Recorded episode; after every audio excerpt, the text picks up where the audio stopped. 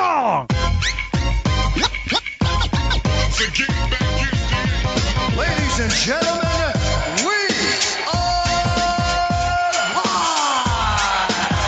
Tonight, we are going to witness the most anticipated match in the history of professional wrestling.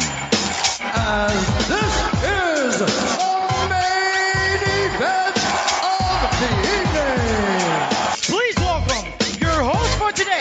Jason is here. Dude, I, I swear to God, I'm not as big an asshole as it sounds like. Troy is here. Hey, I called him like I see him, all right? And Jeff is. Who the hell is Jeff? Um, well, I'm so glad I get to talk about cocks. I'm really happy. Dicks, yay. Well, look at it this way. The first thing we've done together as a team. I grab my dick, you grab your dick. You work my arm, I work your arm. Same time. Same time. It's like jerking off together, but not gay. We're not touching dicks. Each other's dicks anyway. I'm touching my own dick. You're working it, and I'm loving it. Well, enough is enough, and it's time for The Rundown. Welcome to the intentionally offensive wrestling podcast, the Rundown Wrestling Podcast. I'm your host, Jason. Despite that lying bullshit we have in our theme song, Troy is not here this week, uh, but I am joined by the man, the myth, the legend, the king of the intro himself. Jeff is in the house. Jeff, what's going on? Yo.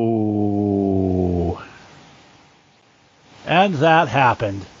All right, ladies and gentlemen, we have a lot to cover this uh, this evening as we sit here and record. Uh, a lot of stuff went down in the world of professional wrestling this week, uh, starting in Sydney, Australia, and I'm going to be give you a uh, full disclosure here. I didn't watch a fucking second of that show. That's not true. I watched one match so far. um, I have read the results. I am up to date on what happened. Jeff, I think you said you've watched the show, so uh, you'll be able to give a little more insight into the show than I will. I'll sort of just give my feedback and thoughts on the way it played out. Uh, then, of course, we will have our Perfect 10 segment where we will run through the things that happened.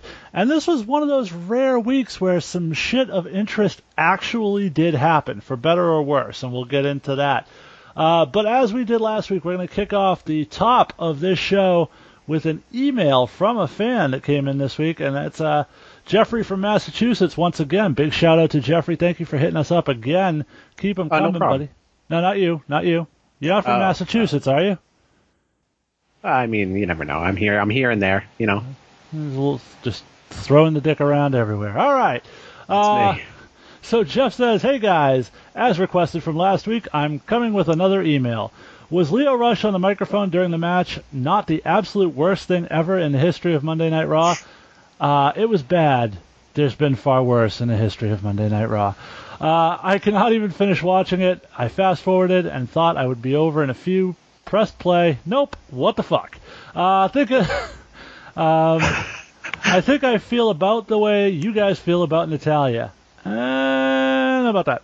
Uh, if I had the motivation to get up from relaxing, catching up on my DVR, I think I would go walk into traffic. Thanks for listening. Keep up the great work. Jeff from Massachusetts. Well, Jeff, one small correction. You're actually listening to us. We're reading your email, but I appreciate all the sentiment.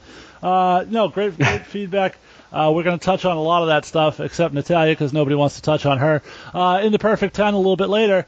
But as mentioned, we are going to lead off with the Super Showdown.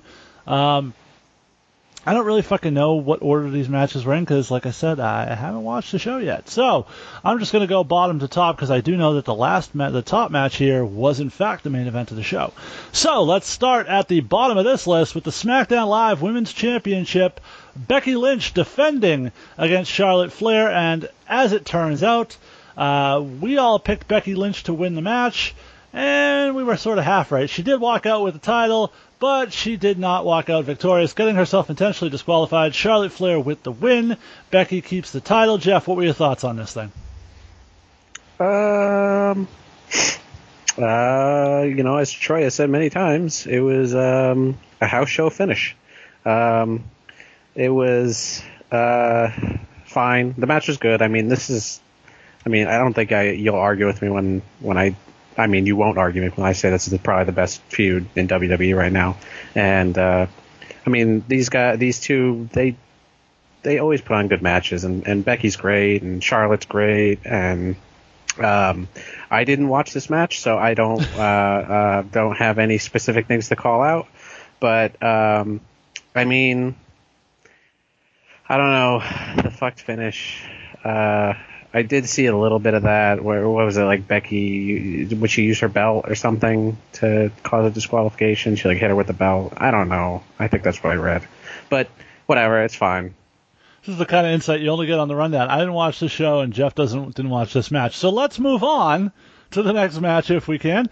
Uh, Asuka and Naomi taking on the Iconics. We had all predicted Asuka and Naomi to win this match, but WWE pulled the swerve, and on their home turf, the Iconics walked away with a win. Wouldn't have seen that one coming. Did you watch this one, Jeff? Uh, I saw the highlights of this match, so Okay. um, I didn't watch the whole thing, but um, it uh, Just it out of was not a curiosity, when you said you watched the show, go ahead. Okay, so I watched. I would say I watched half the show because I watched highlights of most of the show, but I saw about four or five full matches. Okay. So I'd say I watched half the show. Okay. So when you said when you said I watched the whole thing, um, I might have been fibbing a little when I said that. Okay. But this match was not not very good. It uh, from what I saw of it, it was uh, uh, just it was a very it was it was one of those matches who who really gives a shit anyway. I mean, the Iconics have been doing really nothing, and Asuka and Naomi have been doing nothing. So let's throw them in a match together, and you got really nothing out of it. Uh, the Iconics won, but I mean, unless they keep winning, uh, it doesn't really matter. Oh, well, and they then they returned to SmackDown this week, and they weren't on the fucking show.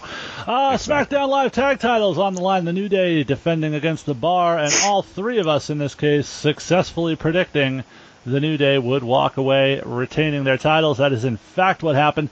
This was the one match on the show I have gotten to watch so far. I sort of on the fence. It looks like there's a couple things I'll go back and watch, but uh, we'll talk about the show in its totality and if it's worth watching these shows when they come up on the network in, in just a minute. But um, this match was fine, and, and this is, I think, going to be the recurring theme. It was a house show match. I mean, it, it, everybody hit their spots, everybody did their little gimmicks and their shtick, and everything that you would pay to go see them do at a house show live. Uh, they did all that, and the New Day won what was largely a fairly quick and uneventful match. Yeah, I agree. Um, it was, uh, you know, a typical New Day bar match. I don't think this was anywhere near their best match. Oh, no, Um, not even close. yeah, no, and I, I- but like you said, they did all the stuff that you know you go to see. If you want to go see Sheamus, you know, you're going to see all the stuff he's going to do, and you want to see the New Day, they're going to do all that shit they're going to do. I mean, it was fine. It uh, no no standout points for sure in this match, uh, and I don't think it was ever even close in question that the New Day were going to win this. All right. Uh, the one match that I sort of predicted, and, and I believe you did too, that we would see something interesting happen was the Cruiserweight Championship match as Cedric Alexander defended his title against the hometown hero Buddy Murphy. And as you and I successfully predicted, Buddy Murphy walks out your new 205 Live champion. Uh, not that that's necessarily saying much, but we've been saying for a while Murphy has been sort of the standout on 205 and the guy that has sort of elevated everything and, and that putting the belt on him. Aside from the hometown pop, it really sort of opens up the possibilities. You can have Cedric on the chase. You can sort of get that belt eventually onto Mustafa Ali, who I think they really have been grooming to be a champion for this. He's really sort of taken the mantle as as the face of 205 Live, at least from the face side of the equation. Um, so this was not much of a surprise in terms of the result. It's sort of what I expected them to do, but uh, I did enjoy uh, the fact that they, they had the guts to pull the trigger on it. Cedric had a very long, successful championship reign, really established himself in that division, and now he's uh, sort of passed the torch to let Buddy Murphy do the same thing. But uh, did you catch this one? And if so, uh, how was the quality of the match? match was very good. Um, these two do have great chemistry together.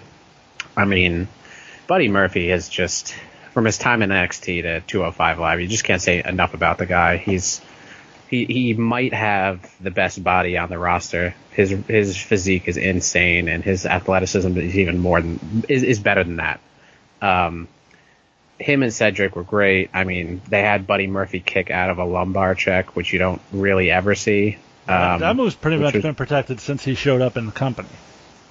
Yeah, yeah, and they had him click out, kick out clean. There was no foot on the rope, no nothing. Uh, he kicked out, and yeah, uh, they, they have they have protected the lumbar check, but to be fair, he has not faced Roman Reigns yet. I, so oh, he would kick out of it like three times. Yeah, it wouldn't sure. even, and then he'd hit a spear and win. But um, who- And who then the bell would ring Cedric Alexander wouldn't even hit a lumbar check on on Roman Reigns. He would just squash him.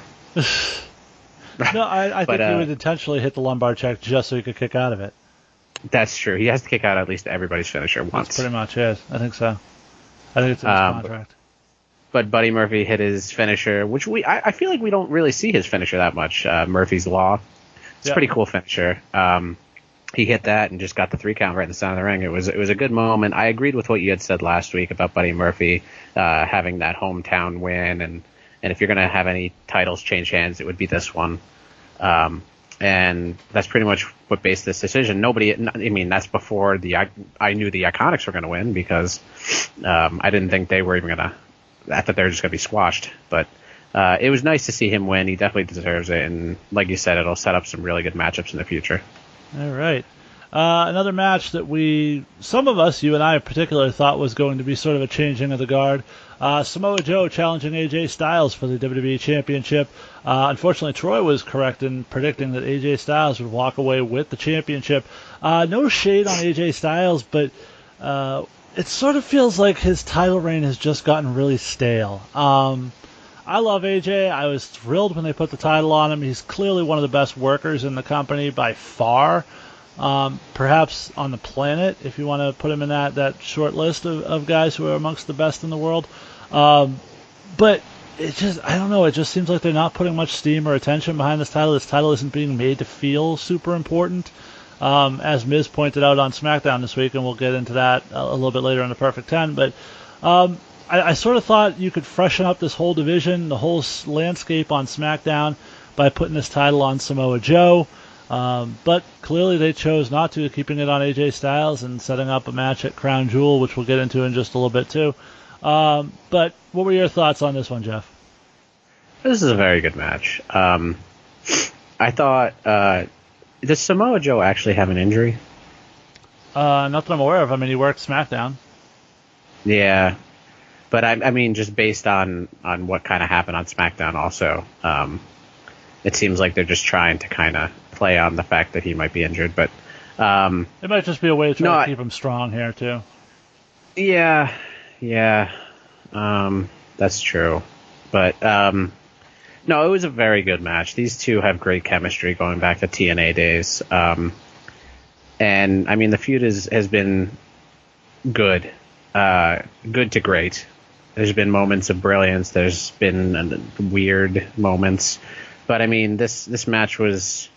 I mean, it's a little weird that the culmination of this feud is going to be in Australia, which could be as far as as far as possible away from AJ Styles' family, being that you base the whole thing around AJ Styles' family. Yeah. Um, but I mean, just to have the match, it, it was good, and and um, to protect Joe with uh, you know having the injured leg, although having him you know being beat clean by tapping in the middle of the ring was it was it was fine. Um, we, we I think we need to listen to Troy a little bit more when thinking that the WWE Championship is going to change hands in a match like in a on a card like this. I don't think it'll happen.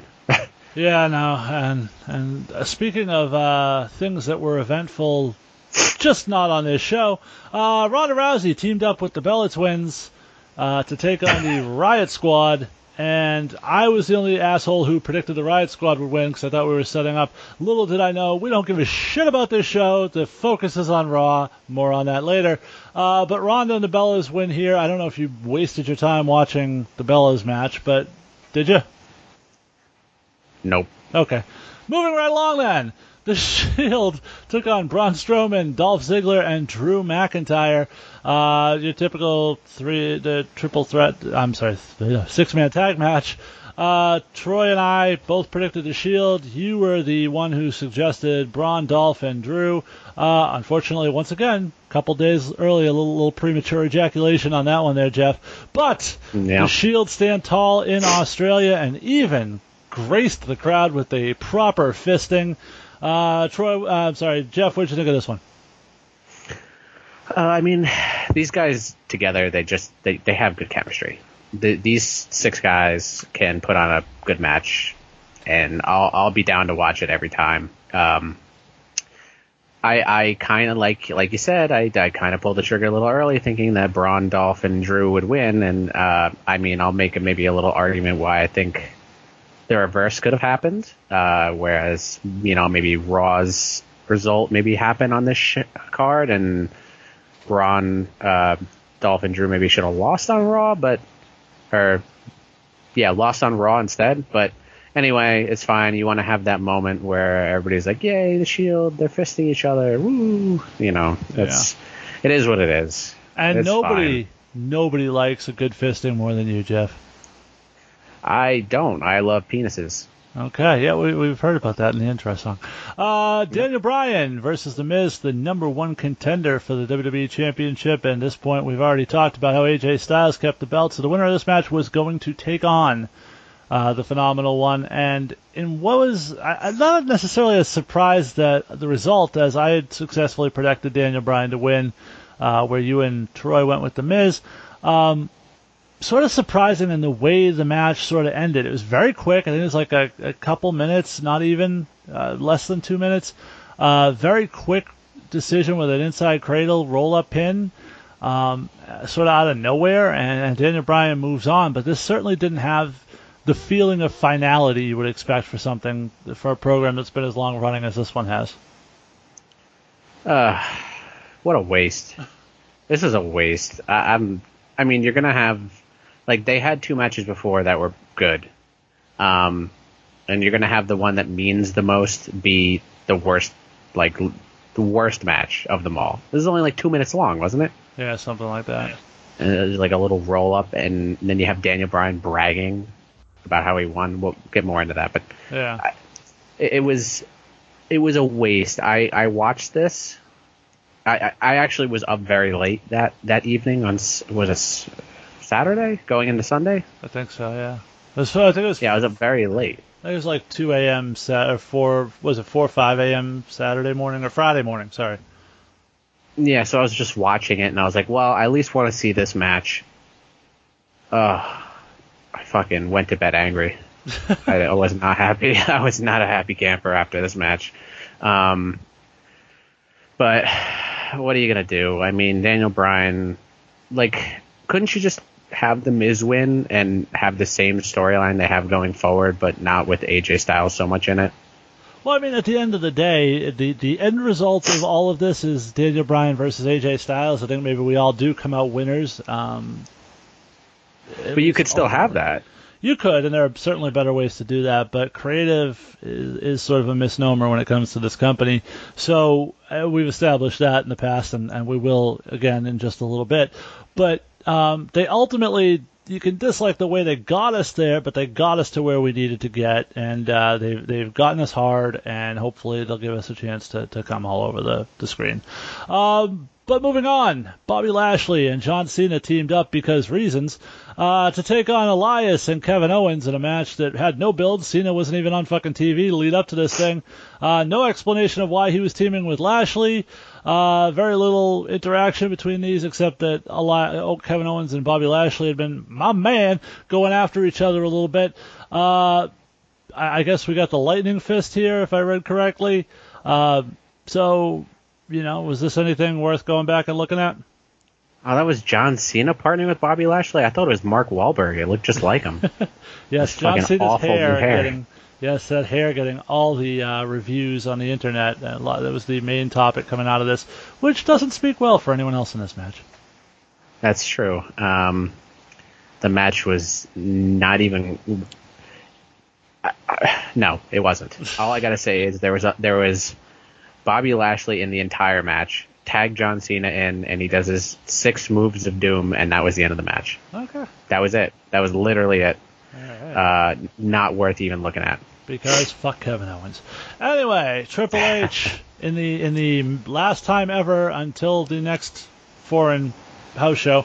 Uh, Triple H took on the Undertaker, and uh, apparently Triple H gets the victory here, and then celebrated like he just won the WWE Championship, like this was some goal that he's been you know, trying to, and ultimately, I wish they had told that story better because that actually does make sense when you get down to it. Of all those major conflicts and battles, the WrestleMania contests, um, the, the all the recent stuff, uh, Triple H has always come out on the losing end of the stick to the Undertaker. So this being sort of that last hill he needed to climb, I think was a story they didn't really get into enough. They sort of Nope. instantly sidetracked with the HBK and Kane stuff, and sort of I, I, think they could they did themselves a disservice in telling this story, and the way they the played out at the end didn't have the same impact it would have had they told the story better.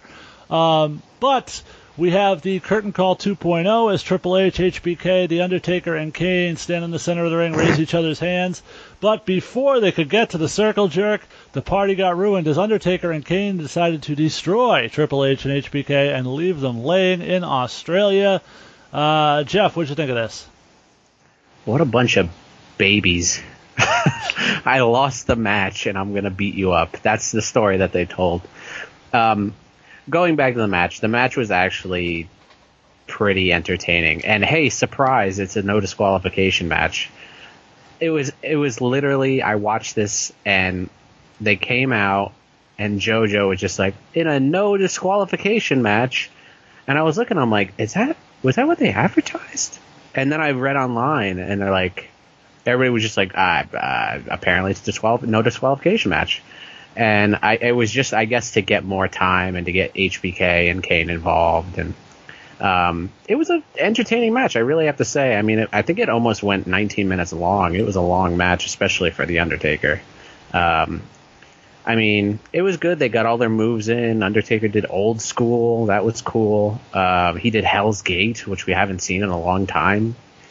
Um, Triple H did a spine buster, his little knee face buster thing and it was good. It was good. Taker looked decent, um, and I, I gotta say I, I, I actually kind of enjoyed the match. Um, what's with uh, I mean maybe I'm just not familiar with cowboy hat etiquette, but what's with that little uh, the little headband he's got under his cowboy hat? Shawn Michaels. Uh, Is that a of, thing? I don't know. I think it might be just sort of to hide the fact that he's he's bald at this point, a little bit extra. I don't know.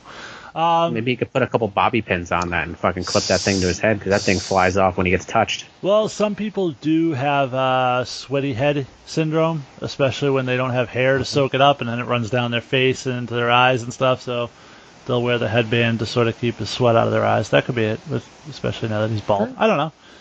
Uh, maybe true. maybe That's he's true. just a fashion plate and it matched his outfit nicely. I don't know. Um, so we'll get we'll get into a little bit more of this as this was expounded on on Monday night as well.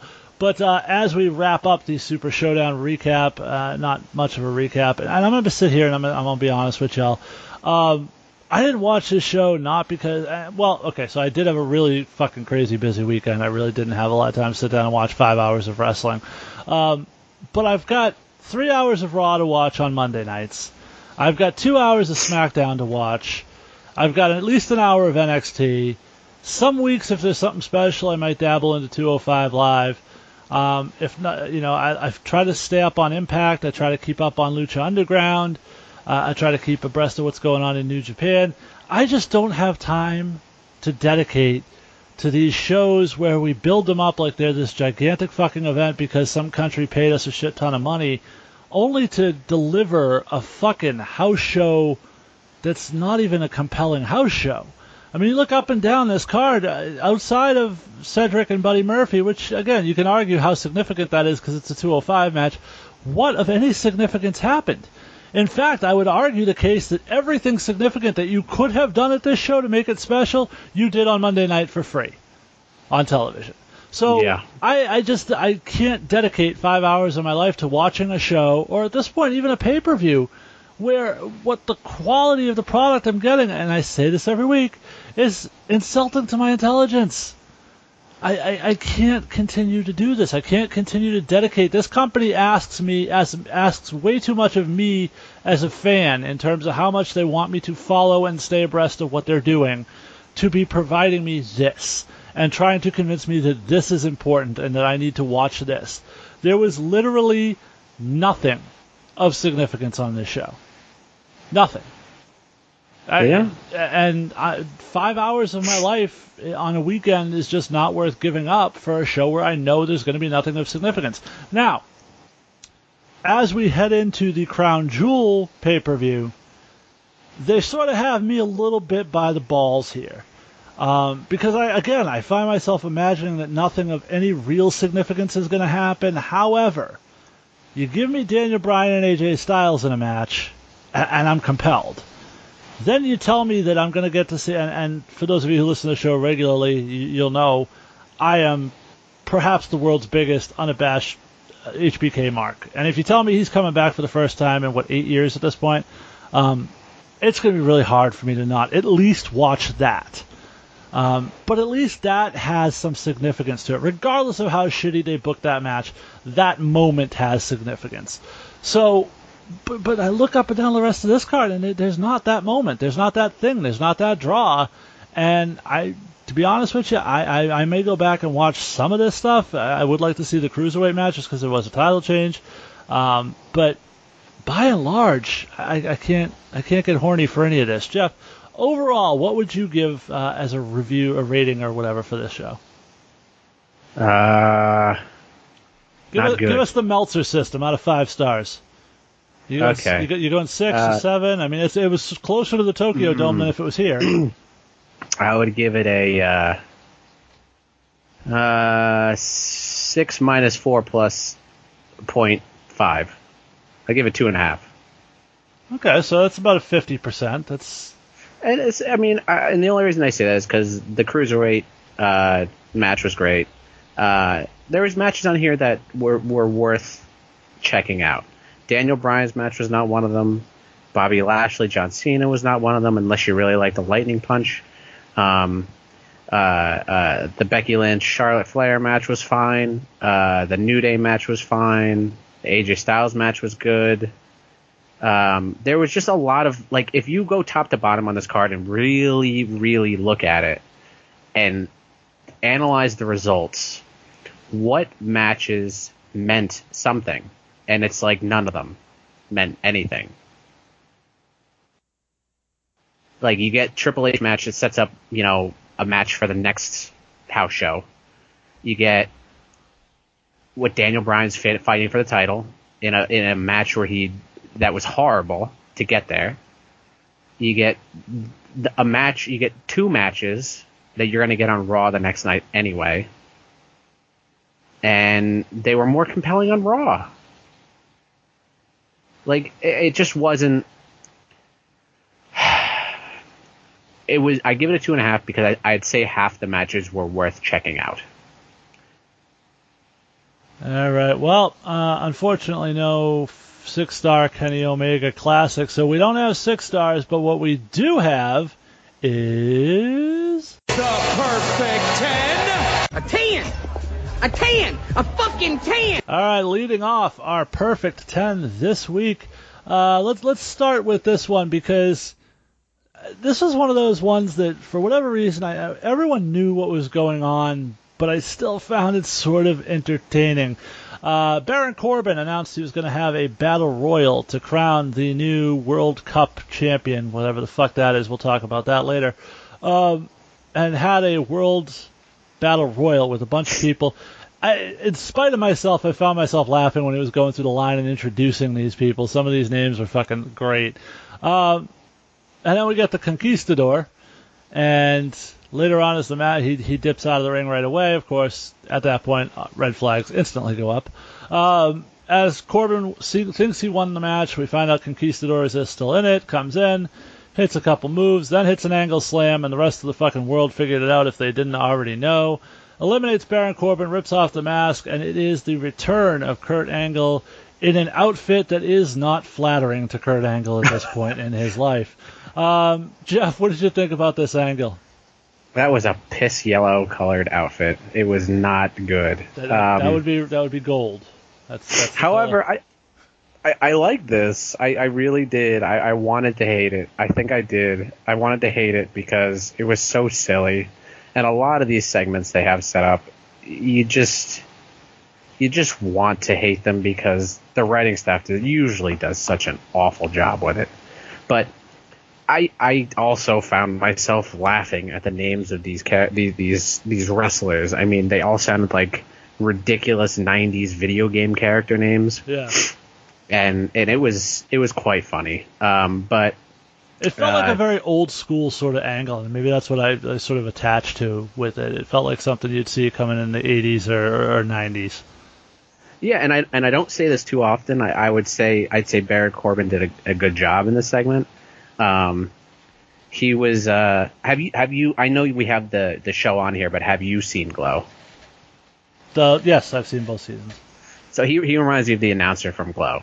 He, the way he was announcing all these guys' names, Oh, okay. like very kind of over the top, and and but also at the same time he was like flat while he was announcing them.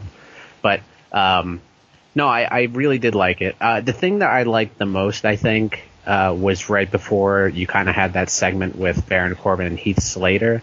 I don't know if you saw that. Yep, yep. I thought that, that was clever to have in there because you could have that that slight. Um, if you're gonna have that guy sit on the outside and come in, you thought it might be Heath Slater until he hit the first German suplex, Right. um, and then you kind of were like, oh, oh, okay, he, he's got a little belly. I get it. It's it's Kurt Angle. Yeah. Um, and I thought it was really clever to have that. Um, and then having his little interview after with uh, where he was like, "I'm still on vacation." I, I thought it was all good stuff. Of course, rumors persist that all this is setting up for a Survivor Series match as Team Corbin will take on Team Angle, with the winner taking control of Monday Night Raw. Uh, but Yeah. ultimately, uh, we'll get there when we get there. But I, like I said, I think the segment was entertaining for what it was. I think it made me chuckle in a couple spots. Again, I don't need to. Be, it doesn't need to be, you know, high level dramatic fucking booking to be entertaining. This was entertaining to me. This was lowbrow. It was easy writing. It was a transparent story, and I was still entertained by it. It's not rocket science creative. This is the stuff that's easy to do, and it's effective, and it works, and it's entertaining. You've got personalities. You've got people and characters we care about in situations that make us laugh, and there's nothing wrong with that. Fucking run with it hats off for this one. It was it was a sort of a silent MVP of the show. Um, And uh, and let me tell you, this uh, this World Cup is shaping up to be a tournament full of real youngsters. yeah, we're gonna we're gonna talk about the World Cup in, in a little bit. I, I got some thoughts on that. Um, speaking of a segment where uh, we didn't need a cup, we had Trish and Lita getting involved with Alexa and Mickey. Now, originally the scheduled matches were Trish and Alexa versus Trish versus Alexa and Lita versus Mickey. Um, as of Monday night, we have officially flipped the script. It is going to be Trish and Lita versus Alexa and Mickey after a little bit of a promo battle between the two. Um, one thing that really struck me about this sort of was uh, the quietness when Trish came out. You know, this is a legend of the business. Um, didn't get sort of that same Legends reaction on her return that you would expect a lot of people to get. I went back and watched it again. The crowd was far more silent than I expected them to be. Um, but before we get into any of that, apparently the for those who uh, haven't uh, caught up on the news, apparently by all reports this was actually the planned match all along. Uh, the announcing of the singles matches was sort of a red herring to get us to give us a little story to build to. Um, not that this was that impressive of a bit of storytelling, but uh, in any event, this makes far more sense to me. That Lita and Mickey match never really made sense, uh, but when you pair up these two together against those two, it does make more sense that this is how we got here. Yeah, um, and I was really surprised, like you said, with with Trish coming out, and and it was they weren't really all that excited. Uh, Trish did herself no favors on the mic either. She she did look a little rough out there. Um, I would say even worse she than when she was. sounded a little rough. She looked just fine. That's true. I take it back. She looked fine. She sounded poor. Uh, but she, you know, she seemed really uncomfortable again, and uh, I would say it was even worse than when she was there with Elias when she came back the last time. Oh, see, I like Um, the, I like the segment with Elias. See, No, that's what I'm people forget Trish Trish's Trish's promo style is different than what we're used to seeing. She's not going to cut that promo that Alexa cuts. She's sort of like the um, subtly bitchy. You know, she doesn't try to be overtly funny. she tries to be a smart ass and sort of bitchy, and I thought she actually played it pretty well here. Uh, yeah, I mean, she was. I mean, to be, I, am being a little harsh. I think uh, she was stumbling on her words a little bit. Um, she wasn't. She wasn't terrible. She just. She, for her, put her on the mic and start the promo off. I don't know if that was the right choice. I think. I think maybe if you had Alexa come out, start off, and have Trish come out, might have been a little bit better, and then have Lita come out and join her, might have been the better choice. Just because, because of the fact that Alexa's just amazing on the mic. Yeah. I think maybe having her started off would have been a little bit better for Trish. Well, Um, so as, as great as Alexa is on the mic, are we sort of getting to the point where the whole, um, I, I, ooh, psych in the middle of the promo is, is just sort of done to death at this point with her? Like the whole, I wanted, I was such a big fan and blah blah blah, and then I realized that you sucked. Like, Right. eh, I'm sort of yeah, I said that the whole thing. last time. Yeah, me too. I, I'm I'm tired of that as well. Um, but I mean, to even have her come out and just cut it one of those like scathing, nasty promos on Trish, because they had the the uh, the uh, moment of bliss last week, um, and it would it would have been, it, I think it would have fit in again, but. Trish coming out's fine, whatever. It set up this match. It's cool. Um, I'm curious um, I think you know Alexa Bliss has that what slight injury, so I think Mickey will be pulling the weight on that side. But who do you think will be pulling the weight for Trish and Lita? I, it's probably going to be Trish. I mean, Lita. The last time we saw Trish in the Royal Rumble, she looked great in the ring. Uh, Lita, not so much. And you know, I, Lita's probably to have a little more lead time to get ready for this thing than she did for for the Rumble, and probably put more effort into this thing than than a five minute cameo in a Royal Rumble. But every time she goes to the top rope, I, I cringe a little bit at this point. But um, Yeah, as we get big picture though here for a second, since this is going to be one of the main matches at Evolution, I'm looking up and down the card. We're like what two weeks away from Evolution at this point, and this is pretty underwhelming. I mean, we're hyping this up to be this great women's empowerment show and history making and et cetera, et cetera. And I'm looking up and down. I mean, we got we got Ronda and Nikki, which again, if WWE thinks that that is the, the women's match that the crowd, the fans want to see headlining this historic first ever women's only pay per view, that is as great an indicator of how out of touch they are with their fan base as anything I can say on this show. Um, but we've got, we're going to get into some of the other matches later. I suppose I don't want to blow up the spot too much here. Um, but you've got um, Kairi Sane and Shayna Baszler in a match we've already seen. We've got this match, which I'm looking forward to seeing because of the, the nostalgia factor. Um, but again, Alexa's the only one different in this. We've seen the other three all work together in the past.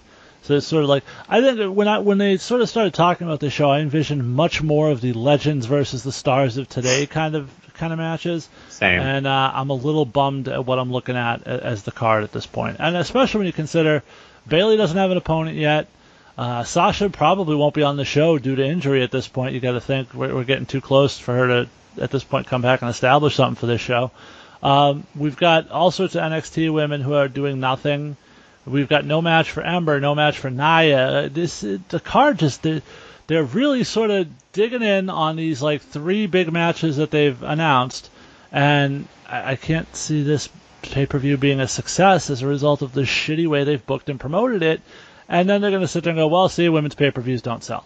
And I say, fuck you. Women's pay per views can sell if you book them right, if you build them right. But we have spent all of our fucking energy ignoring evolution and instead focusing on house shows in Australia and Saudi Arabia.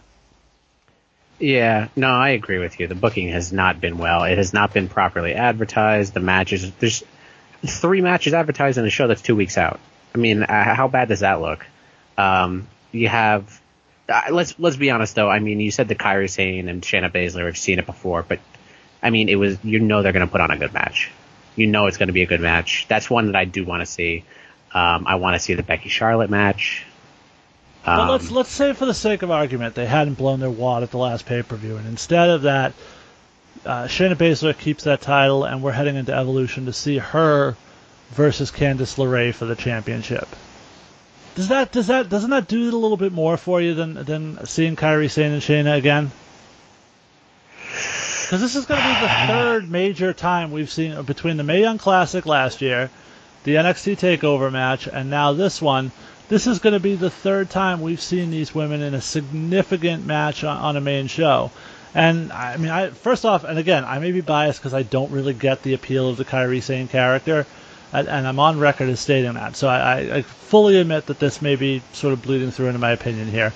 But I, I just think that there were, again, you're talking about a history-making event. Let's make some fucking history. Let's do something we have. Let's see something we haven't seen before. Right, right. Um, no, I, yeah, that that makes a lot of sense. Um, based on how they've been booking uh, Candice LeRae at the moment, uh, maybe not, but um, I get what you're saying. I, I totally understand the point of what you're saying. Uh, I mean, I'm I'm a fan of Kairi Sane, so that could influence my opinion too. But um, I totally agree. You should put on something new, something exciting. Um, granted, I think this match will be good. You could definitely have a new match that you haven't seen before yet. I think that would be more appealing. And, and you could you could have a new match for both of them if you wanted to. Let's let's have Shayna attack Candice. Let's do that as a non-title match, and let's let Kairi Sane go one-on-one with Bianca Belair or something, or Nikki Cross. There's, or, or, or even have like a first time, you know, her, her face a main roster draw, like just like something totally different. Like have uh, have Kairi Sane face somebody on the main roster just for fun, or have Shayna Baszler take on you know one of the faces from Raw or SmackDown. Just just something different, something to make us be like, oh, I wonder how that'll be. Right. Yeah, I mean, it, it could. There, there's so many different possibilities and things that they could have done that they just. How about this? Let's let's do this. Let's say we do a, a fatal four way, and we do Ember Moon, Asuka, Shayna Baszler, and Kairi Sane. And we've got two former NXT Women's Champions. Well, everybody in this match is a former or current NXT Women's Champion. And let's play that. Yeah. Because the other but two you, aren't you fucking have, doing anything. You're probably going to want to have the title on the line, though, right? Sure. Let's do Um, it. What I mean, what the fuck is Ember doing on the main roster at this point? She's she's getting countouts versus Nia. Yeah. I mean, the, the, this Uh, that would, to me, this is a far more significant spot for her to be in than, than what she's doing right now. Yeah, that's fair. Um, I mean, oh god, it's it's rough. I just, I, I I really am hoping that they get some some really nice dream matches announced in the next couple days. But even if they do, there won't be time for them to make logical sense or have any build. You can announce on Monday night that Bayley's fighting Ivory at the pay per view, but with no fucking build, with no reason. It's just two people with vaginas fighting in the middle of the ring. yeah, It's not made to be special. And I, I, I harp on this all the time on this show. We don't, the reason fans don't connect with the current product, largely, the reason fans won't, the reason fans go against the way you've booked Becky Lynch is that she's one of the rare characters the fans are connected to. They have an investment emotionally in Becky Lynch. So you can turn her, you can have her fucking abuse kittens in the middle of the ring. They're still gonna fucking cheer that girl because they feel like she's their character. Like they made her this the success story that she is. Charlotte's the one standing in the way. She will get booed. And Charlotte's the one that the company has decided to push over people like Sasha, over people like I'm not saying that as a point of fact. I'm saying that from the fans' perspective. Over people like Sasha, Right. over people like Becky, and that's only endearing people like Becky more to this crowd. Hmm But they don't have an emotional investment in Bayley because they've never been given a reason to on the main roster. They never told that story. They blew their chance to get an emotional attachment when they decided to have Bayley win the women's championship at the Fastlane fucking pay per view, end Charlotte Flair's uh, pay per view streak, which they had harped on forever, and then roll into WrestleMania in a match that had no fucking real consequences to it. When if they had held their wad and let Bayley go and tell the story where Bayley can't win the big one and Charlotte's the, the the monstrous heel who's just rubbing it in her face and mocking her and, and tormenting her. And Bayley goes into WrestleMania, wins the championship, ends Charlotte's streak at the biggest event of the year. Boom! That's how you create emotional investment in a character. Give a moment, create a moment. And WWE used to be great at giving us moments. Some of the biggest moments of my lifetime that, that have always stuck in my head are centered around wrestling. Macho and Liz at, at WrestleMania in the match with the Ultimate Warrior. You know, Hogan, uh, Savage attacking Hogan in the locker room after knocking Liz off on Saturday night's main event. Just fucking moments, things that happen in wrestling that you always remember. The British Bulldog and, and Bret Hart at SummerSlam at Wembley Stadium. They've they've always told stories and created moments that have emotional attachment that invite you in as a viewer to be a part of it, to feel invested in it. And they haven't done that in a long time. And if you want my true opinion, that is the biggest thing that's missing from the product today. That's a fair point. I can't argue with that.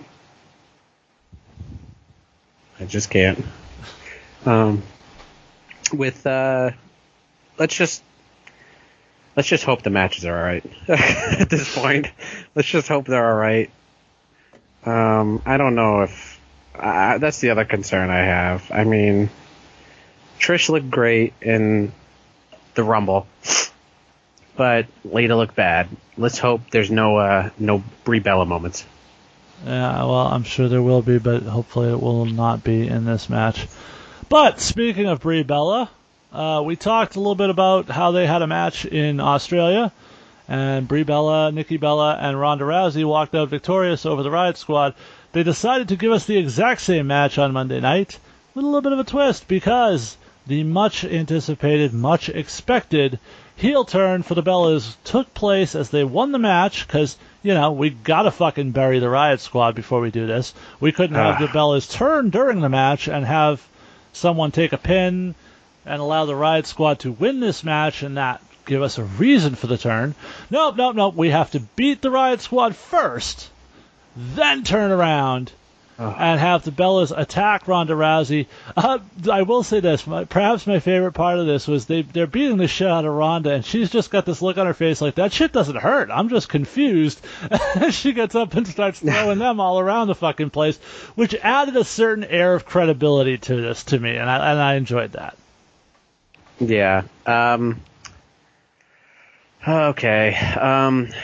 I I literally I balled both my fists up when the the Bellas attacked Ronda only because they had to they had to make Ruby Riot tap out. Why why don't you have that happen? Why do you have to bury the Riot Squad more? They're they're they're really I mean they're really one of your few legitimate heels on the women roster that they've been using for a long time now. You got three of them you can use them. You know, if, if they're in a feud, you get a shitload of matches out of them because you can have them face Liv Morgan, you have them face Sarah Logan, you have them face Ruby Riot is like the the final test, right? But no, you have to have Ronda beat her again, and then you have the Bellas turn on her. Mm. It was, it was silly, but it it's it's fine. It's fine that you're gonna um have the Bellas turn heel, but why not do it on the show that you spent a shitload of money, you know, advertising in Australia? Because I think they were aware that people over here were not going to fucking watch that show, and they booked it accordingly. Yeah, but if you do something like that, in the future you might have somebody watch. Yeah. You might, because this is just the start of this stuff. Like this is the second show you're you're promoting that's like this. Yeah. If you have something exciting happen on these shows, you can get people to watch in the future. If you're just going to have it literally be a house show, you're not going to have anybody watch. It's going to be like, why is nobody watching these things? Because they're not exciting. they're not fucking exciting. Right. You're going to give us the same, some of the same matches we just, well, I just saw in the Super Showdown, and you're going to put them on Raw, and you're going to make them more exciting. You're going to have twists in them. Why would I ever watch the show, why would I waste my time to watch these piece of shit shows, especially ones in Australia that come out at two in the morning?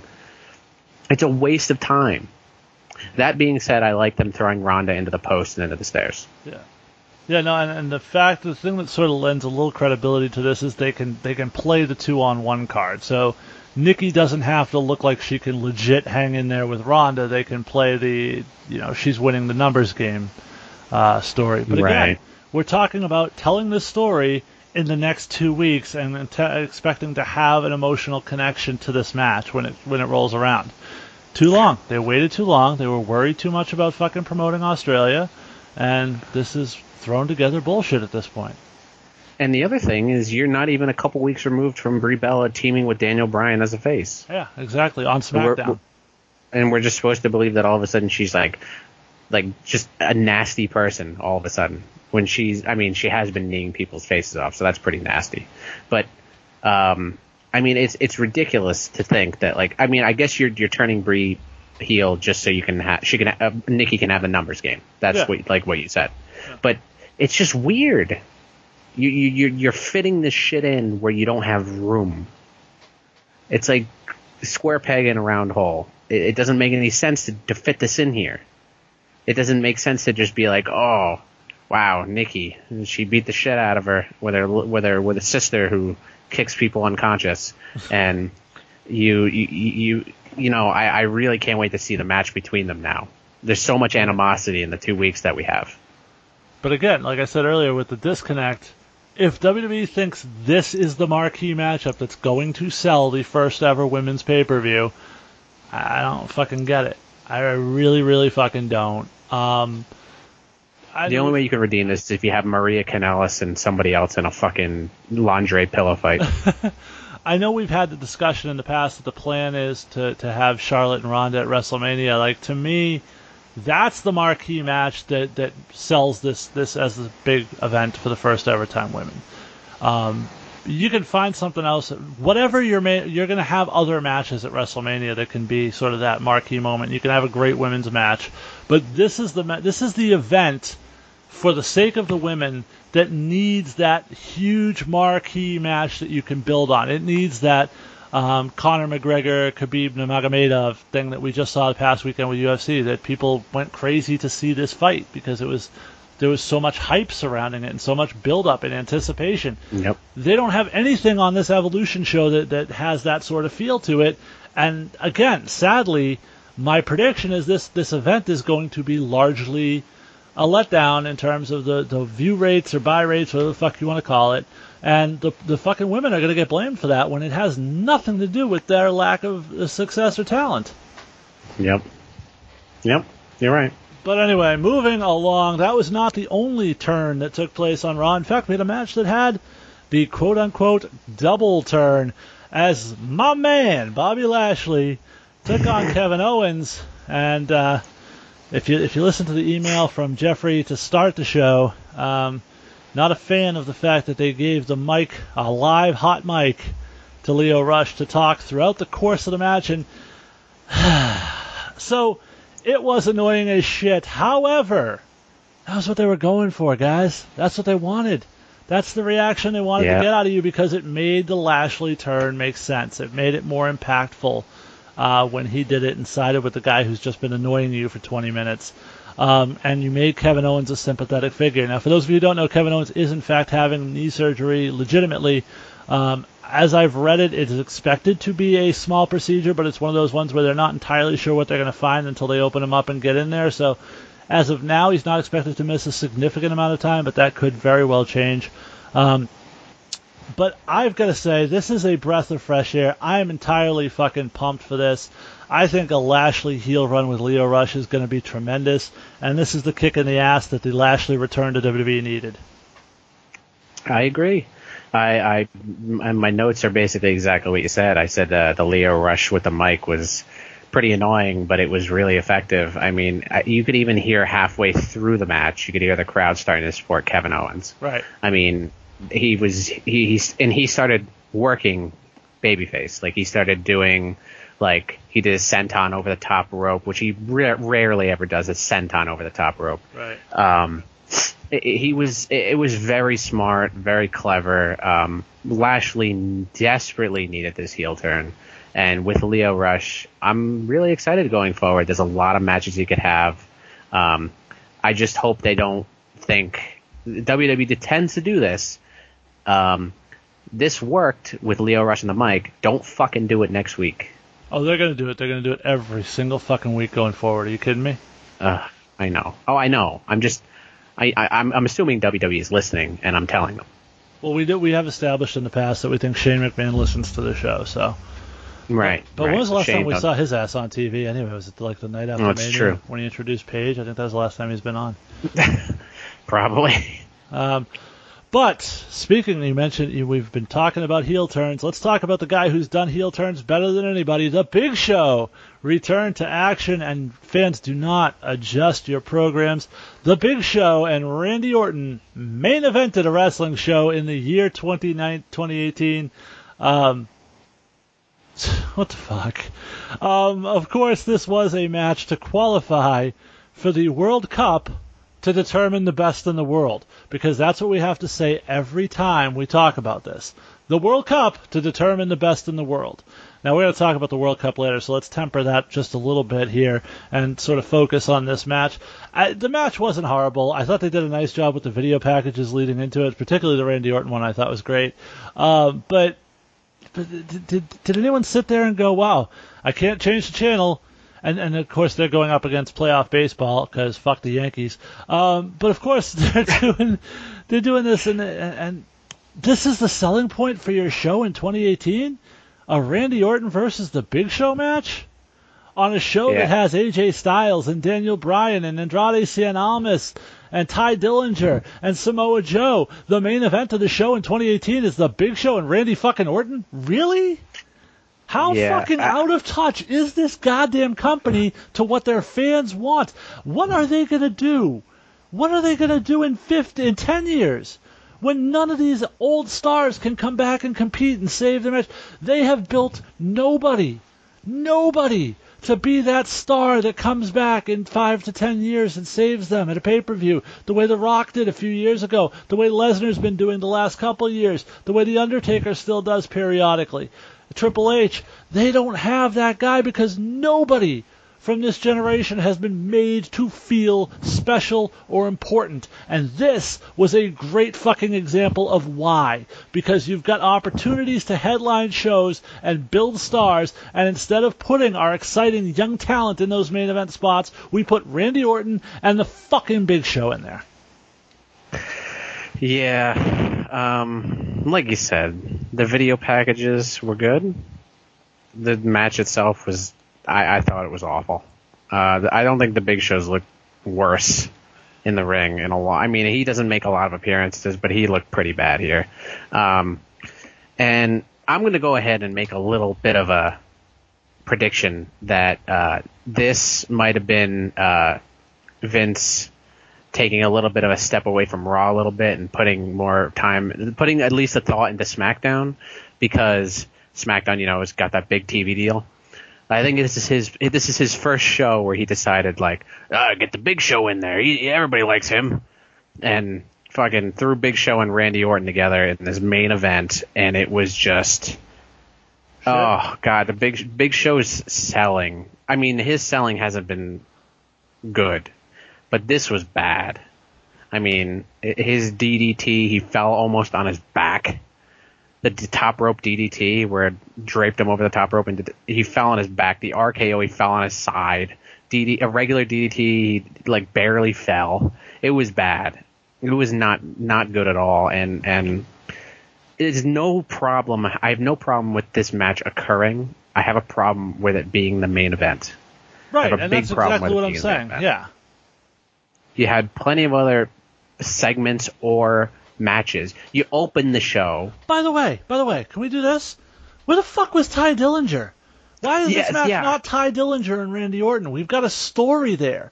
Even if Or you want Orton to go over, because let's be honest, Dillinger ain't getting into this fucking tournament.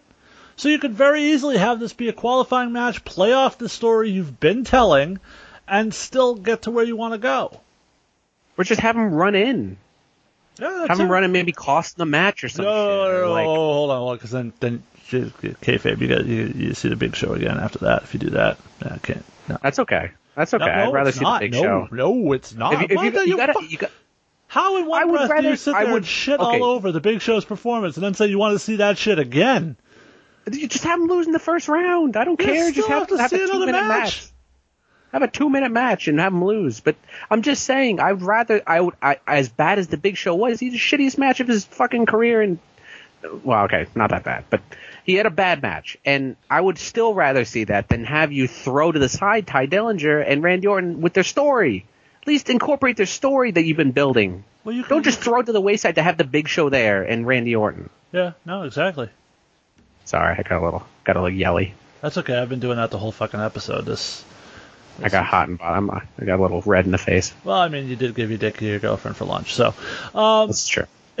in any event, uh, let's let's try to cool down a little bit and talk about something that was interesting because Miz TV was on SmackDown this week and it featured Daniel Bryan and AJ Styles. Um, so you talked about Vince being on SmackDown, being more involved with SmackDown, possibly, and this this sort of spoke to that to me because I could just see Vince going. God damn, Daniel Bryan and AJ, they got no fucking personality. Let's, uh, fuck, we need somebody who can, who can sort of tell the story for us. Let's fucking put the Miz in there. That'll do it. Um, Yeah, make sure make sure he pokes fun at AJ. Oh my god, I thought the Miz was great though. I, I thought the way he played Oh, off. Bryan and AJ playing off of him, I thought were were really good in this segment. My big issue here, and I don't know if you caught this, um, came at one point when the Miz talked about and, and was running down AJ, but he talked about the fact that you know you're the reason that title doesn't main event pay per views anymore because you've you've brought that title down and. I don't think that's on AJ, but I also don't think you need to say that on TV because what have you just told us about the champion of your fucking brand? That guy should be feel big and special and dangerous and, and accomplished and he should be the thing that everyone strives to be. Instead, you've just told me that your champion is shit. Do you think that was a written line? I, I don't know. I, I, I think that was a Miz shoot line because he, he tends to when he gets you know flustered, he goes off on a little little tangents and, and speaks the truth. And uh, I mean that made him look great because it goes back to his uh, you know making the Intercontinental title the most prestigious thing, whatever he went, did when he was the champion. But um, it looked great for him. It just you're, you're right. It, it did nothing for AJ. It really was not. I was just like, oh, okay, that's a low blow. Yeah, but eh, I mean, ultimately the segment was solid. I thought, it, and, and we got a nice AJ Styles Shelton Benjamin match out of it. Uh, I actually Yeah. thought Bryan and, and Miz were great on commentary, and with sort of Byron and and uh, Corey sort of playing the cornerman for each of them. I thought it was really it was an entertaining segment. I definitely it was a it would have been a better main event segment than Randy Orton and the Big Show. Um, but you know, ultimately, I, I thought it was fine. I, I really enjoyed it. Um, and I didn't need much hype to get into the idea of Daniel Bryan versus AJ Styles. But now my concern is that this crown jewel match is just going to be sort of the segue for some sort of fatal four way with the Miz and Samoa Joe getting involved. And you got a couple weeks of it cooling down significantly. Yeah, probably. Uh, speaking of cooling down significantly, the Shield. We're back in the six man tag action again this week on Raw. Well, for the second time this week, I guess, on Raw against the Dogs of War, Strowman, McIntyre, and I still hate that name. Everyone does. Uh, except this time, the Dogs of War walked away with the victory, despite teasing some dissension between Drew McIntyre and Ziggler earlier in the evening. It was, in fact, after the match that Dean Ambrose, sort of looking really frustrated with his teammates, just sort of put his head down and walked away from them, leaving them in the ring, sort of looking confused. Uh, Jeff, what did you think of this thing? Uh, hey, it was it it made the storyline go forward, right? Uh, once again, expected this something Depends like on this what at the the storyline is, though. I don't even know what the fucking storyline is. Is it that Dean's leaving? Is it that Dean's frustrated? Is it that Dean's turning heel? Is it that Ziggler's turning heel? Is it that McIntyre's turning heel? Who's breaking up with who? Who's getting together? Who's fucking? Who's fisting? I don't know. Well, I think that's the point. I think I think it's it's just going forward that one of the two sides it's gonna collapse at one point, right? And this just furthered that. Um, Dean walking out, which I think, like you had said last week, it's just too obvious. Or you or Troy, I don't remember who said it, but um, it's just too obvious that almost that he will leave. Yeah. And it seems like it, it's it's it's letting you believe that the one side will have a blow up and somebody will leave, and it seems like, um, you know, Braun Strowman's getting on top of, of, of Ziggler and McIntyre, and Dean is obviously frustrated with his uh, Shield brethren because uh, I don't know how many times freaking Seth Rollins wiped out Dolph Ziggler over the top rope in that match, but it was like three or four times. Um, I don't know why he kept doing that, thinking it was a wise idea, but it kept happening. Um, it, it's I, I see. I don't mind this. I, I'm I'm kind of a little more interested to see which side is is gonna break up first. Well, breaking up is hard to do. Um, I, I, just I find it really hard to get emotionally invested in this story because I don't. The one thing I will say coming out of this is to me, it's it's never been more apparent that Drew McIntyre is going to be a fucking star coming out of this thing. Oh yeah, Um, absolutely. He's just been so on point throughout this whole storyline. He's been one of the the one guy that sort of has really been believable in everything. Um, that I've really really enjoyed his performance in this, and I'm looking forward to seeing him break away and, and do something on his own. Um, I totally agree. yeah, absolutely. It's it's going to be something to see when it actually when they when they really get behind him. Um, I also saw, as I mentioned earlier, this week on Raw, sort of a, a again. This is this is me. I, I'm going to maybe detour from the norm here a little bit. I got excited on Monday Night Raw when it was officially announced, despite the fact that I sort of knew it was coming, that Shawn Michaels is officially going to end his retirement at Crown Jewel. He will team with Triple H against The Undertaker and Kane. Now, I, I railed in the past on this show that I don't like the notion that we're, we're getting a Shawn Michaels match, but it's against guys we've seen him fight before when there are, to me, much bigger dream matches on the table that Shawn Michaels could have. AJ and Daniel Bryan immediately popping into mind. Um, that said, I, I said it before, I'm the biggest Shawn Michaels mark.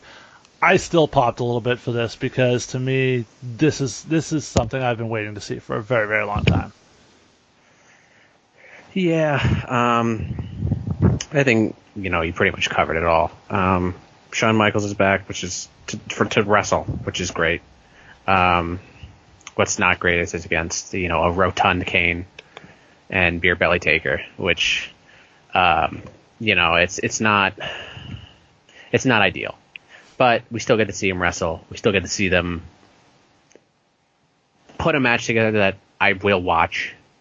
Um, it's still weird to me that, that 2018 Taker is uh, is going to be a heel in this situation. It's, it's still it's still a little weird to me since uh, you know he's technically been a fan favorite face for how many years now, but um, I mean Triple H and Shawn Michaels could still deliver a great promo.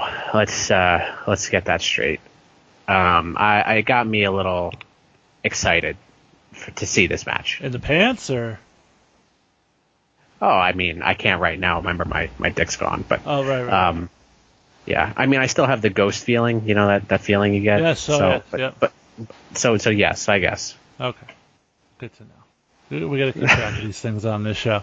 Um, Absolutely. Yeah, it's it's said, it, it's the double-edged sword. That yes, he's wrestling, but it's who he's wrestling. It's the letdown. I, I think of the full arousal I walked around with a couple of years ago when we had that AJ Styles Shawn Michaels poster circulating. Um, there is, of course, the rumor that this is. not Oh, you be know you. Good. You you saying that it got it got my dick hard, and I feel like I poked open my girlfriend's lunchbox right now. Oh yes. Um, but yeah, that that that poster um, was the thing that, that really got me. Well, holy shit, this could really happen. Uh, so the fact that it didn't was a letdown, but maybe we get these shitty Shawn Michaels matches out of the way. And now that he's sort of popped his cherry and he's back in the ring, maybe WrestleMania. AJ Styles and Shawn Michaels the same. Vince and Shane. Could happen. listening? Could happen, and I can hope. One can hope. Did you say He's still taking bumps. Still taking good bumps. Yeah, I don't think he'll ever stop doing that. No, he's fantastic at it. Why would he? Wow, pain probably. pain. Bang, correct. Um, La- before we get to our main event, there's one more topic left, and I've saved this one because to me this is the best thing going on WWE TV right now. As Becky Lynch and Charlotte competed on SmackDown, I will say no reason for these two to do the already in the ring intro. They should get their intros. They should get their music on TV. Uh, there was no reason to do it that way. But um, they did compete. They had another really, really great match. These two just they don't pull punches. They work physical. Everything's tight. I really enjoy this. Um, I'm not a fan of Becky's ring gear, but other than that, uh, I got no no issues with this. Uh, the match ended which what was this one? This was a double count out or a disqualification? I don't remember what it was. Double no, count out. Double count out, right. They go up the ramp and then Charlotte hits a spear right through the LED wall. Uh, just I thought it was great. Obviously scripted, but Charlotte clearly fucked up her hand. If you saw her later on the mixed match challenge, Yeah. uh, she was all bandaged up and shit. So obviously it did take its toll on her. Uh, and that led us to the announcement that at Evolution, Becky and Charlotte will square off in a last woman standing match for the championship. Uh, this has been how you build a story. They've done fuck finishes, but they've done fuck finishes and then immediately paid them off and told us that, hey, you got the fuck finish, but the real finish is coming. And that's what we haven't gotten in the past. But um, to me, fuck Rousey and Bella, this should be the main event of Evolution. Absolutely, absolutely. This should be the match you should be building the entire pay per view around. Um, and not only should you ever have these two have the in ring entrance, you should never open the show with this when you have Big Show and Randy Orton closing. Ever, ever. This sh- had all the makings for it to be the main event of SmackDown, including the spear through the te- Okay. whatever the LED board. From a logic standpoint, allow me only to suggest that if you do that angle where Charlotte's down and out and then she has to immediately after SmackDown ends compete in the mixed match challenge, it sort of takes some of the credibility away from the bump that she takes through the LED board. So to me, that's why having it open the show actually did make some sense. Yeah, but don't have Big Show and Randy Orton close it. Well, that's that's a different issue altogether. That was just fucking bad idea all around. It just that bothered me. But anyway, yeah, going to the match. I mean, of course, it's great. Um, it was a little sloppy in the beginning, but I don't think that mattered because the match they have just See, such great chemistry so- that it, it so that's a misconception, at least for me. There is such a thing as a sloppy match, and we've seen them in the past. Typically, they involve Brie Bella, um, but it's just a deadly match. It's a fucking death match at that point. there's also a match that sort of looks. Let, let, all right, so the best way I can describe it is this: uh, you, I assume you've watched UFC in the past, right, Jeff? Yeah, I'm a UFC guy. Okay. I like UFC quite a bit. So those things aren't always poetic. Those things are ugly and nasty, and sometimes people fall and they slip. And it, when that happens in a ring, I think it adds sometimes a bit of realism. Like, I'm not just letting you do this to me. Like, oh, you were trying to do this, but I fucking shifted my weight and you didn't get to do it, so fuck you, haha. Um, so I don't. Uh, sloppy can actually sell the realism of things to me sometimes, and that was what I got with this match.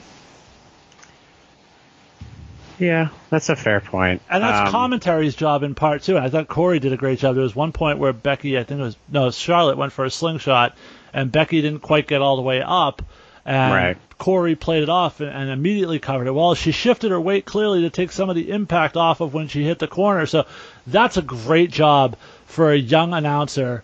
A still relatively young announcer to, to be able to instantly on his feet cover that and come up with a credible cover for it. And that's something that usually takes years and years and years to get good at, and Graves is already great at it. Yeah, no, I mean that's that's very fair the way you put it like that. Um, yeah, it was kind of like a dogfight. You know, it Right. was uh, very. Um, they just wanted to beat each other up, and the ending really. It, it spoke wonders to that because they just spent time out of the ring just beating the crap out of each other until they got counted out. Um, and then you had the spear through the LED board, which was great. Uh, this is just, it's the best program by far. On both brands, not even just Oh, absolutely. SmackDown. No Uh, doubt. Yeah, no, I, I, we need more of this in our lives for sure. Um, and this is actually, this is why I was having this conversation with somebody. This program is what Charlotte and fucking Sasha should have been years ago.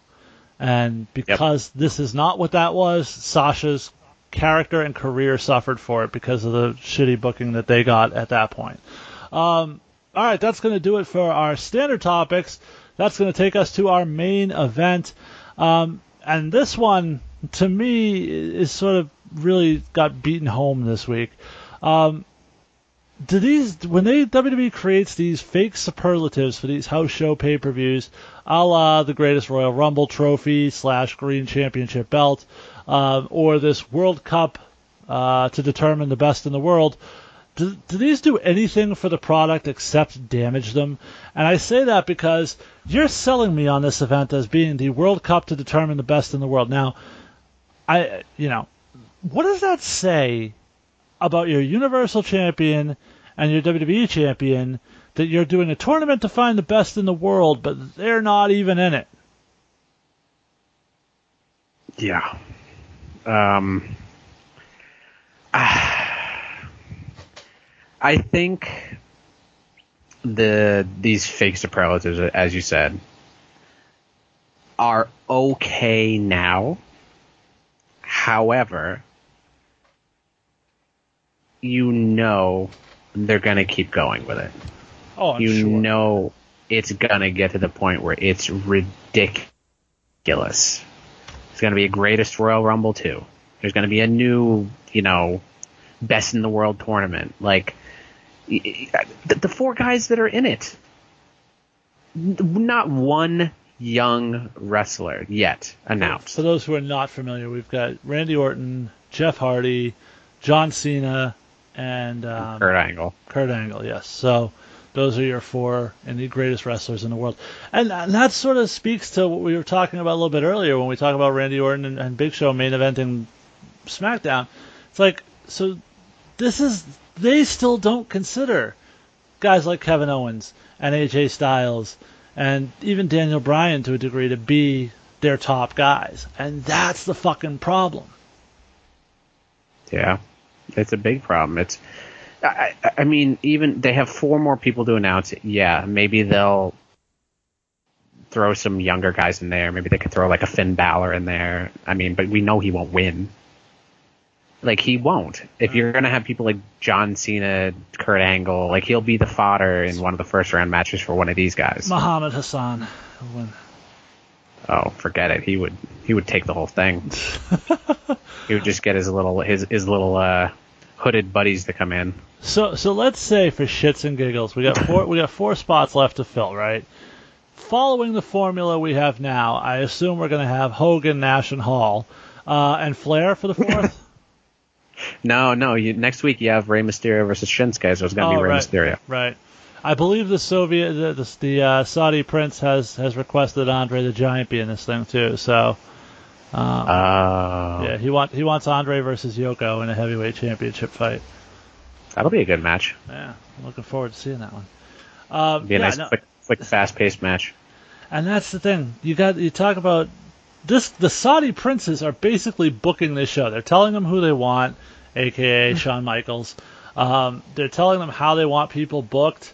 It's just this tells you how much they care about the quality of the writing. They're they're totally fat and happy. They've got their big money contracts. They've got this deal with Saudi Arabia. They're they're doing stadium shows in in Australia. There is no impetus for them to be creative or edgy or kind it. The status quo has gotten them where they are now, and they're not going to change until they're forced to. And that was sort of the case prior to the rise of WCW. It was a shitty product, unimaginative and uncreative back then. WCW took them out of their comfort zone and forced them to change the way they did things. And fortunately, right now, there isn't that thing to force them to change. It's true. It's very true. Well, this has been an exciting episode of fucking rip the shit out of WWE, but I think it's it's well deserved and earned at this I- point. I will say this week, I think Raw was actually better than SmackDown. Yeah, I, I would actually agree with that. I think Raw was a much better show this week. I think we had um, Right. meaningful meaningful things happen on Raw. Several meaningful things happen on Raw uh, that we did not get on SmackDown. Um, but that is going to do it for the perfect 10 this week. We are going to move on and tell you about things going on perhaps in your neck of the woods. And I'm going to lead things off here with Atlantic Pro Wrestling, where I will be participating along with Adam.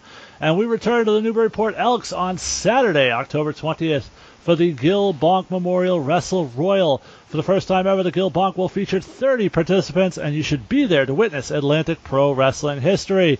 The question now is who will outlast the field and capture that cash and carry contract, guaranteeing them a title shot at the APW Heavyweight Championship at any time they choose. Scheduled to appear in the Gil Bonk, the Bitter King, Buddy Romano, Stiff Mike, the Magarici, Champagne Joe Moakley, the Big Gun Jim Sargent, Hunter Ward, Jake Sargent, Mass Appeal Travis Gillette, Canadian legend Matt Loudon, and many, many more.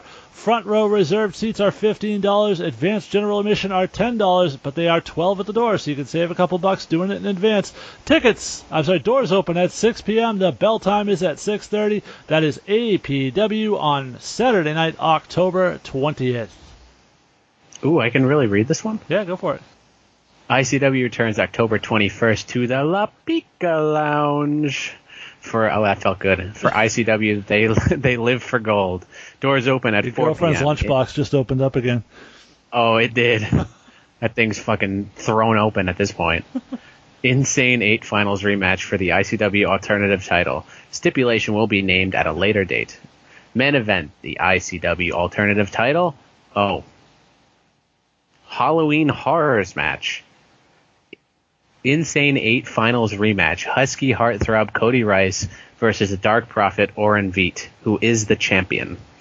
ICW World Title match. Zombie Princess Jimmy Jacobs, who is the champion, will face GQ Gianos and Joey Jet Avalon. The ICW Midwest title match. Midwest Slayer Stacy Shadows versus Marmon Mario Cravello. ICW Tag Team title match. Anything goes. There are no rules. Those Foley brothers, who are the champions, will face the Bear Kingdom. It's the Foley brothers, not those Foley brothers. Tag team number one contender match: uh, the Caribbean Connection versus Blackwell and McGuire versus Shoots and Wanderers versus Doc Simmons, uh, who his partner is to be announced. Rico De La Vega versus Psycho Chase McCoy, Fabled One Aesop Mitchell versus Jacob Hoffman, Killer Kaz Carter versus Simon Says versus versus that that guy. Uh, nobody else. It's just Killer Car- Killer Kaz Carter versus Simon Says. Oh, the stars of Brew City Wrestling return on Saturday, October 27th at the Elks Lodge in Waukesha, Wisconsin for the annual Halloween Spooktacular with Nightmare on Springdale Road. Bell time is set for 7:30 p.m. Doors at 6:45, and tickets are $20 reserved ringside and advance $16, which can be purchased at Brew City Wrestling, the number one dot com, or it's $18 at the door, and children 10 and under, or $10. Uh, with, they will have a costume contest for adults and kids and then stay for the after party with the BCW stars because after the show it's the after party. Uh, Brew City Wrestling Tag Team Championship will be on the line as the Axemen defend their titles against Hardcore Impact. Evil Sierra def- takes on Blue Phoenix Vanessa Azur. More info coming. Go to www.brewcitywrestling1.com. Follow them on Twitter at BCW1, on Facebook at Brew City Wrestling 1, or Instagram at Brew City Wrestling. That is going to do it for this edition of the Rundown on Thursday, October 11th. It has been one week since, uh, well, it's actually been quite a few weeks since I think the three of us were all together on one show.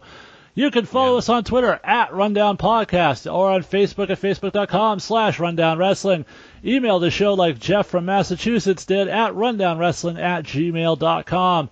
Leave us a voicemail at 617-863-6967. That is 61 Rundown 7. Jeff, come on, we need your voice to make us hard. Hit that voicemail hard. Uh, we are now on Patreon. Head over to patreon.com slash rundown wrestling to become a patron. Currently, we have two reward levels. You can check those out there. There's a $5 level and a $10 level with different rewards. Uh, both will grant you uh, exclusive early access to all the shows on the Rundown Wrestling feed as they are posted. You'll also get exclusive content such as the crapshoot from Adam and the Mae Young Classic reviews from Troy. Uh, listen to our friends, the Kingpin, Brian Malonis, and Mike Crockett on the Wrestling Podcast About Nothing with new episodes dropping every Monday. Check them out on Facebook at facebook.com slash the WPAN or at the WPAN.com.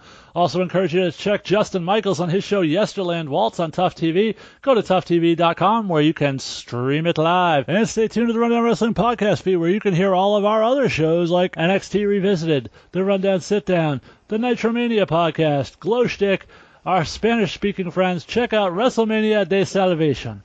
Did I say that right? Uh, follow our hosts on Twitter at jstewart0920. That is at J-S-T-U-A-R-T 0920 to follow me. At Rockstar Troy. At The Missing Salzer Effect. At Nitromania Pede. At Leva. I think I think this is supposed to be Viva la WrestleMania Spanish Vation. Uh, at Johnny Analog. At Joker's Wild. That's W-Y-L-D 702. And that's it. Uh, thanks. To all, is there any, any other Twitter handles you want to mention, Jeff? No, I, I did. I did want to say that the Mae Young Classic episodes have been really great by Troy. So if you guys want to definitely uh, join the Patreon, it's definitely worth it. It's hilarious. Yeah, it's Troy's really good on that show. It's five bucks a month, and you get content every week from Troy. These days, he's doing a great job to keep uh, new content up there, exclusive content up there every week. So good on him. And if he wasn't feeling pressured to do so before, he will now. Uh, thanks to all of you for listening. Thanks to Jeff for helping me out tonight. Yeah, no problem. You got it. I, I make my small contributions here and there. Like in your girlfriend's lunchbox. Next week, It's the biggest Uh, one I can give. hopefully Troy will be back with us, and uh, we will be preparing to tell you why there's no steam behind the Evolution pay-per-view one more time. Uh, so, I guess that means we will see you next Thursday.